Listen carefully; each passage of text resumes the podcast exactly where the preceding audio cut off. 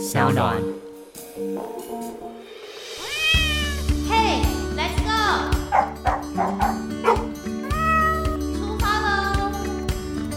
阿猫阿狗逛大街，欢迎收听阿猫阿狗逛大街的节目，我是清盛。我不知道大家有没有喜欢非常大型的狗狗，比如说圣伯纳犬。你喜欢圣伯纳犬的原因是什么？往往都觉得它非常的稳定，或者是憨厚吧。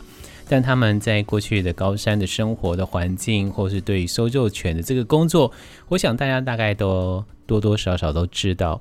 最近就有一个新闻就报道，就是说有一只圣伯纳犬呢被救援啊，成成为一个被救援这个对象。它是因为他跟他的家人去爬英格兰的最高峰斯克费尔峰，但是斯克费尔峰呢，我们说最高峰也不过不到一千公尺的高山。但这只狗狗叫做 Daisy 啊，它就跟着它的家人一起爬山，但是在下山的途中当中啊，就狗狗突然觉得很累，它就不动了。主人呢，本来想说，那我们就休息一下，结果狗狗就睡着了哈。有一种说法是说，因为狗狗呃腿受伤，但是因为各家报道的内容都不大一样，我也我就那个细节来讨论哦。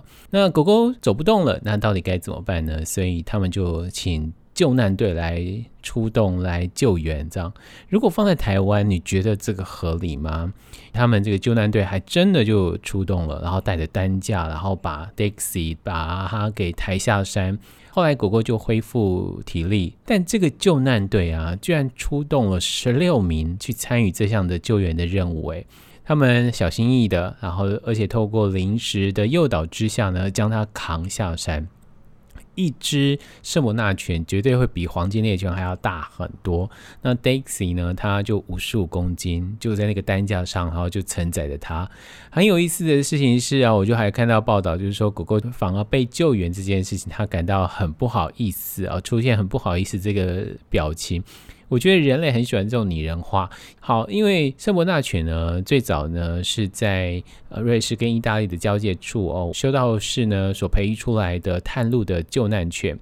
这些年当中呢，我们对于圣伯纳犬的认识，可能往往是透过很多的卡通哈，就知道说哦，狗狗圣伯纳犬的忠心，或者是它的憨厚，或者是它的救难的能力，尤其是雪地当中，我们对它的形象是非常的清楚的哦。所以，当他变成一个被救援的对象的时候，呃，我们就会说啊，他表情好像有点愧疚的感觉。但真的是愧疚或是难为情吗？我觉得就只有 Daisy 才会知道。但我觉得这个新闻最有意思的事情是，救援队为了一只圣伯纳犬，愿意花了十六个人上山，就只是为了要救一只狗狗。救难队就曾经说了，他说他们的工作就是要挽救生命跟减轻压力，不能把狗狗留在山上。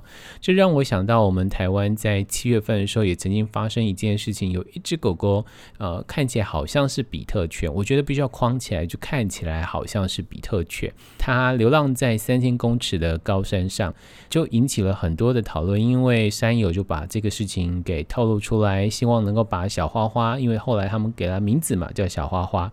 希望能够把小花花给救援下来，但就引起了不同的讨论，甚至于批评等等的问题哦。我就看到脸书上就谈论到这件事情，就是一个是山林的生态的摄影家跟这个山友在讨论，山友就想要救小花花嘛，那他就说，为什么大家都不去了解这只狗狗所面对这个状况？因为它非常的瘦啊，然后身上有很多很多的伤，那它到底是什么样的造成的？是不是被虐待，然后逃到三千公尺上的高山？上的，然后在他的脸书上，其实有故事的描述，让我们更清楚说，那这只小花花当时是什么样的情况，然后山友们又如何去慢慢慢慢的跟他建立起感情，然后希望能够诱导他下山，但是这个诱导的过程当中却有失败的这个状况，一直到。很顺利的把他带下山之后，这个任务才结束。可是相对在国外的报道当中，对于一只圣伯纳犬 Dexy 需要花十六个人上山救援这件事情，我就有点觉得我们其实可以把两个新闻放在一起去看待，我们所救援或者所看待的是不是一个生命？当然啦，狗狗适不适合在山里头面对于野生动物的这个威胁啊？对于野生动物的生命的威胁也是存在的啊，不管是疾病或什么样的情况之下，但也因为这个原因，所以我们更需要把这只小花花给带下山。从 Daisy 到小花花，我们可以看到的是什么？我们其实会看到的是，如果都是生命的时候，我们为什么不多救援一点呢？好，这是今天想要跟大家分享的新闻。我们阿猫阿狗逛大街今天要做第二集的小小猫咪动物医院徐启林徐医师的访问。上个礼拜我们谈到了天气炎热之下，我们到底要不要给猫咪剪毛？但是剪毛的时候，万一碰到了老猫的情况之下，它可能长毛的速度并不会如预期，或者是并不会像它年轻的时候恢复的这么快速的情况之下，蛋白质的摄取是不是变得很重要的呢？我们就来请教一下徐启林徐医师，医师好，先生好，各位听众大家好。老猫的那个蛋白质的摄取要注意吗？基本上啊，因为猫咪年纪大的进食量是比较少，可能跟年轻的时候。对。那因此老猫的饲料或者是卡路里，一般会设计在它吃的有限之内，尽量稍微拉高。但是不一定是要增加蛋白质方面，重点是要优质蛋白质。嗯、优质蛋白质。我我常会跟客人举例，优质蛋白质举例就是所谓的吸收率。啊哈。你吃一百克的。和牛五 A 哈、嗯、哦，跟吃一百克的内脏牛杂碎、牛尾巴都是蛋白质啊。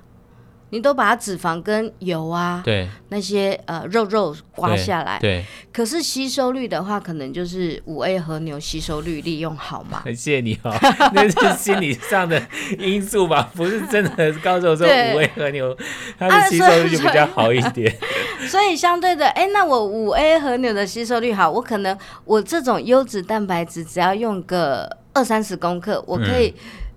只比你用了奇奇怪怪的肉类的一两百公克，对，所以你强调你的蛋白质有多高没有意义，主要是吸收。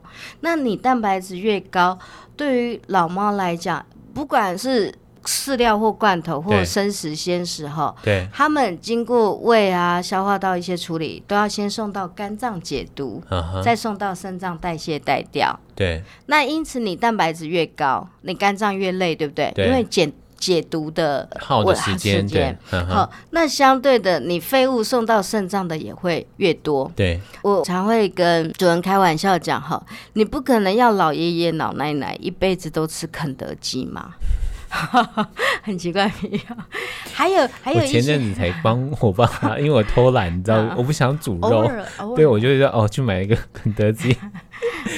然后我我也常说，我记得呃某一两年的新闻，就是像海鲜烧烤吃到饱很热门，对。那因此有一个男大生他去吃海鲜，哦，那高蛋白质高嘌呤哈，呃，吃一下吃太多。结果他肝脏负荷不了，解毒功能来不及，就突然间就肝昏迷抽筋。哦，会因为血氨的关系，因为肝脏要处理血氨。诶，一样的，就是这个是少年是这样，可是猫也会这个问题，尤其是老猫也要更小心。对，所以因此就是不用再执着，就是蛋白质要多高，重点是可以负担跟吸收分解。那可能。呃，老猫的饮食方面主要要多试少量，就是因为它们的味道胃口会一直变来变去，主人都很很烦恼，说哎呀，这这次吃，这次不吃，对，所以都不要买太大包，然后多一点变化跟注意食物的新鲜度这样子，哦、还有像。就是现在人都要仪式感，有一些猫吃东西要呃摸摸拍拍，哈夸奖汤匙，然后还要还要、就是、不是因为它这个又回到另外一个问题，就是就是它因为后来它的味觉消失或是味觉淡了，然后它改变了之后呢，它吃东西的状况就跟着改变嘛，对不对？对那主人就要必须要伸出任何很多种法宝来应付这个事情，是。于是手来的啦，哄的啦，全部都来了，这都是一个串一个，一个串一个所产生的结果吧？对，老猫突然就是我常开玩笑，年轻很凶，就中年转性啊。嗯哼，十岁以后好像都会变得比较温柔一点，对，然后撒娇一点，对，对啊，那就变，然啊，再来就比较多口腔问题。嗯，可是现在的主人很多人都怕说啊，这么老了，他还要处理牙齿哦，什么？就是因为他们老了，嘴牙齿才更要处理，更要处理，所以像。恩雅蔡医师他们对于口腔也都、uh -huh. 现在都在推广，因为现在的猫越来越长寿，相对的口腔进食的状况也会影响到动物，uh -huh. 所以其实只要血检检验跟麻醉注意的好，其实我们真的十五六岁、十七八岁也都在洗牙跟所谓的牙周或呃拔牙那些有需要就得要移除，对，因为那个疼痛是你看不见，但是其实。猫咪是很能忍，嗯、但是它影响到它咀嚼跟进食，这、是一个问题。我们这部分在老年猫大概。如果胃口变差，除了一些肾脏病、老年疾病之外，口腔也有占部分。呃，不管是老猫或是老狗，好了，进到老年的时候，嗯、我们不单单只是要做血检，可能过去是一年一次，嗯、那到了它老的时候就是半年一次这样。那不只是要做这件事情，口腔才是真正要注意到。嗯、我们刚刚讲的营养啊，然后或是味觉啊，嗯、都关乎到它的口腔的状况。如果口腔不好，我们讲的什么营养啊、高优质的蛋白质都是。嗯后话了，都是都不是最重要的这个问题，对不对？嗯、对啊，根本就不开口吃东西。Uh-huh. 然后 paper 也很早就证实了，口腔也很容易造成那个肝脏、肾脏、心脏的一些细菌感染跟发炎。哦、oh，对，对对，其实也有相关性的。嗯，然后像有的也是常像猫咪狗狗，哎，打喷嚏，然后呃眼眶下突然间肿起来。我那上上礼拜也才一个。就说脸突然间肿起来，一看，哎，应该是瘘管上去。哦，那很麻烦。哎，对，所以就花开要让脓流出来。对。然后找到发炎的那一根牙齿，拔掉缝合之后封掉。哎，那一只猫恢复的不错，可是它十六岁，uh-huh. 也是照样麻醉跟手术啊，还很安全的。所以现在的卫教观念就。我我现在大部分其实就把蔡司的食物翻开，啊，上面有网址哈，大家请拜访 YouTube 那个学习怎么刷牙，uh-huh. 免得你舍不得麻醉，又担心麻醉有风险。对，百分之九十九，你说这个成功率百分之九十九，可是我常会跟主人说，当然医生没有希望。动物出事的，就我们也会很难过，很很挫折。对，但是我说我有百分之九十九点九的把握，你是那个零点零一，很抱歉，你就是百分之百你中奖了，嗯，那你可能动物就出事嘛。对，所以。良好的刷牙习惯也可以降低动物的麻醉次数或风险啊，嗯，对啊，所以如果你在平常的时候有注意到口腔的一个保健，对于老猫老年疾病来讲，哎，也不错。我也有遇过三岁就准备要来洗牙，一直被我退货，到十岁，啊，天生丽质主人也有注意啦，啊，到十岁才够脏。哦、嗯，比较符合经济效益在洗牙，对，但是它就是，因为它真的是个体质，比如说我们家的那只猫咪，它就因为体质关系，牙齿早就坏了。有的两三岁就很臭、很烂、很红、很肿，对，有的到十岁，我说有没有洗过牙？他说都没有呢。我说哇，那你十岁才第一次洗牙，很棒。嗯，平均两三岁就开始会有牙结石。嗯，你有在做牙齿的护理，不是说不会有，但是你、嗯。减低了那个堆积的时间，那主人可能可能拉到五六岁再洗牙，但是有的主人很努力，但是有一些猫咪像是先天性齿龈炎的问题，嗯，哦，那个就比较辛苦一点，因为。齿龈炎的口腔问题又牵涉到那个动物的免疫器官，然后你帮它刷牙，它又会痛又会流血，猫又不乖，对，这这就会有一点点挫折啦。嗯，对。所以呃，我们在谈老猫的时候，有几个大家要注意的，其中就是口腔的保健。嗯，在它还没有老之前，我们就要时时的注意，该洗牙的，该呃拔牙的，或是该刷牙的啊，刷牙才是真正要做的一件事情啊。最后一个问题。就是老猫它呃老的时候，我们刚刚提到，就是我们必须要让它一个比较方便走动、宽敞，而且不被移动的这个空间。可是空间呢，还有其他伙伴，嗯，其他的猫友，我们需要做什么样的呃区隔吗？比如说小猫啦，我们就暂时不要再养它，因为它可能会影响到稳定啊这些等等。我们需要这样子吗？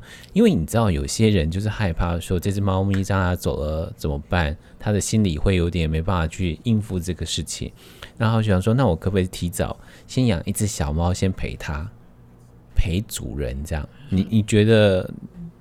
当然，每一只猫有每一只猫的状况了。可是老猫跟其他猫的这个相处，会不会在到老的时候，我们也要特别注意一下？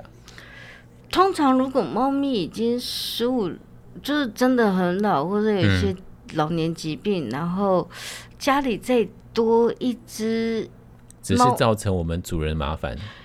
对，而且其实像如果你你是幼猫，你不是稳定的成猫好了。嗯那对于老猫的压力可能更大，因为真的吗？不是说幼猫啊，它比较没有嗯敌害啊，或者是威胁啊 这样。是啊，你一个尽量电子的猴子底下恰恰丢 啊，老猫要 老猫要睡觉，小猫就在咬它尾巴，像我们家那个天哥，有有有有有有对对对，摇尾巴嘛哈。再来，老猫跟小猫的饲料可能不一样，你要分开。好，那再来，小猫的活动力很大，你主人你有没有办法把它的精力给发泄掉，让它不要去骚扰？对，大猫外加大猫，只要有环境改变，就是一个紧迫嘛。那因此，它对于小猫的接受度，或者是说情绪上，会不会加重它？的病情跟老化的更快，所以我觉得这个，请好好照顾老猫。对，先对，之后再 再说啦，不然真的变动对于老猫来讲受不了，除非是，他之前就有尝试过相处的比较偏稳重，已经是成猫了。嗯，对，如果你要进新猫，我会建议就是那稳重的成猫。嗯，哦，啊，两个比较不会对立，但是。也就尽量还是比较有变动哎、欸，嗯，对，尤其是那种未满一岁以下的小猫，那个体力真的太好了。然后那个有时候，因为他们正在学习狩猎那些性格，或者是会会想要争排名、争老大，在一群里面，那他们就会把老猫追的没有地方躲。对，那吃饭也很可怜，甚至我们就是老猫进去上厕所，小的就在门口。然后害他就是一出来他就打门嘛，啪啪啪啪嘛。那害大的出来之后就逃命嘛，逃命、嗯、逃命的时候，小的又觉得哇猎物来了，我开去追，然后追到那一只猫就跌倒，或者是说之后就不太敢去上厕所，或者是他心里有阴影，或者是他可能就开始。不郁郁寡欢啊，这种心理的状况就会产生。啊，你自己小的小的就跟你说，他们就不是听得懂的。嗯，我不建议养太小的小猫跟老猫在一起。好，所以就请大家，我们刚刚帮大家做一些这整理啊。嗯、听力呢？听力会有改变吗？嗯、哦，会会会。我我我我们是有有遇过，就是真的听不到。嗯，就是会变弱，就像我们人会重听，然后我们是有测试。那有的主人就会觉得，为什么老猫不理人？其实是它可能还没到失智，可是他重听了，所以对于声音的反应，对，呃，声响就比较没有那么敏感了。所以我们要在他的耳朵周边这样弹手试他的反应吗？呃，有一种就是一般就是。你可以试的话，像我们一般我会躲在桌子底下，我我按一种嗲嗲嗲嗲那个 chick 的东西有没有？Uh huh. 但是你没有震动，也没有风。哦，oh. 对，然后我可以用狗狗那种 clicker 吗？对对对，就就是那个，okay. uh huh. 就是响响片响板。对对，然后基本上像那种声音猫的。竖耳机其实有，我记得二十几条，但它会动。嗯哼。那如果你很近、很高的尖锐的声音，它还是听不到，它没有。嗯。然后像，所以我们就先躲在桌子底下，先试，不要在那么近的距离，这样。对，因为有时候你有手有动作或光影，猫就发现了。哦、对。呃，主人发现猫开始中听是手机跟闹钟叫很大声，啊，猫还是没有感觉。嗯。对，所以他就。确定的时候再试，可是因为你要是走或者是拍手有震动，对，那那个测试不准。可是如果说他的听力受损了或者退化了，对他的生活会有什么样的影响吗？基本上家猫其实还好还好，对不对？它只要不要出门，其实都一切都还好。嗯、可是，就是我们当发现它有行为上面的改变的时候，不要忘了它还有听力的退化的这个问题。对，就像他们重听之后，所以他们听不到自己叫，所以叫也会跟人类一样，嗯，变大声了。哦，有，我前两天 就去我们附近的店家，就看到一只街猫，它是会出去的，嗯。呃，他就生活在街头，可是它会进到那个店里头，嗯，但它已变老了。嗯、然后那天去的时候，他一直不断的讲话，一直不断的讲话。嗯、我就问店员说：“请问一下，他怎么了？为什么一不断的讲话？”今天做这个老猫，突然觉得，哎、欸，搞不好真的就进到老猫的阶段了。他会有很多的行为的表现出来，嗯，跟过去不一样的状况，嗯。所以，但但是如果他是街猫。听觉对他比较重要哎，因为车声，然后鞭炮什么。之前有一个朋友，他的猫是先天性耳聋啦，嗯，所以，哎，为什么他那么淡定？他可以坐摩托车，因为他根本就不怕喇叭。哦，哦，有，哎，对对着，声响他就不怕，所以他很淡定，可以，可以那种逛街遛猫的，对。但是我觉得，如果相对听力。在家猫来讲，我觉得视力跟嗅觉，嗯、对，因为他们料例如像吃食物或者是距离的那个光影那些，会、哦、比较比较没有安全感。嗯嗯，听力倒还好。好，今天访问的是台北小小猫咪动物医院的徐启林徐医师，我们就来谈说猫咪开始。步入老化的时候，我们做主人的有几项啊，要开始认知到有这些我们必须要维护的或者小心处理的事情。今天非常谢谢许医师接受我们访问，谢谢大家收听阿猫阿狗逛大街，记得要按赞、分享还有订阅哦，谢谢大家，谢谢。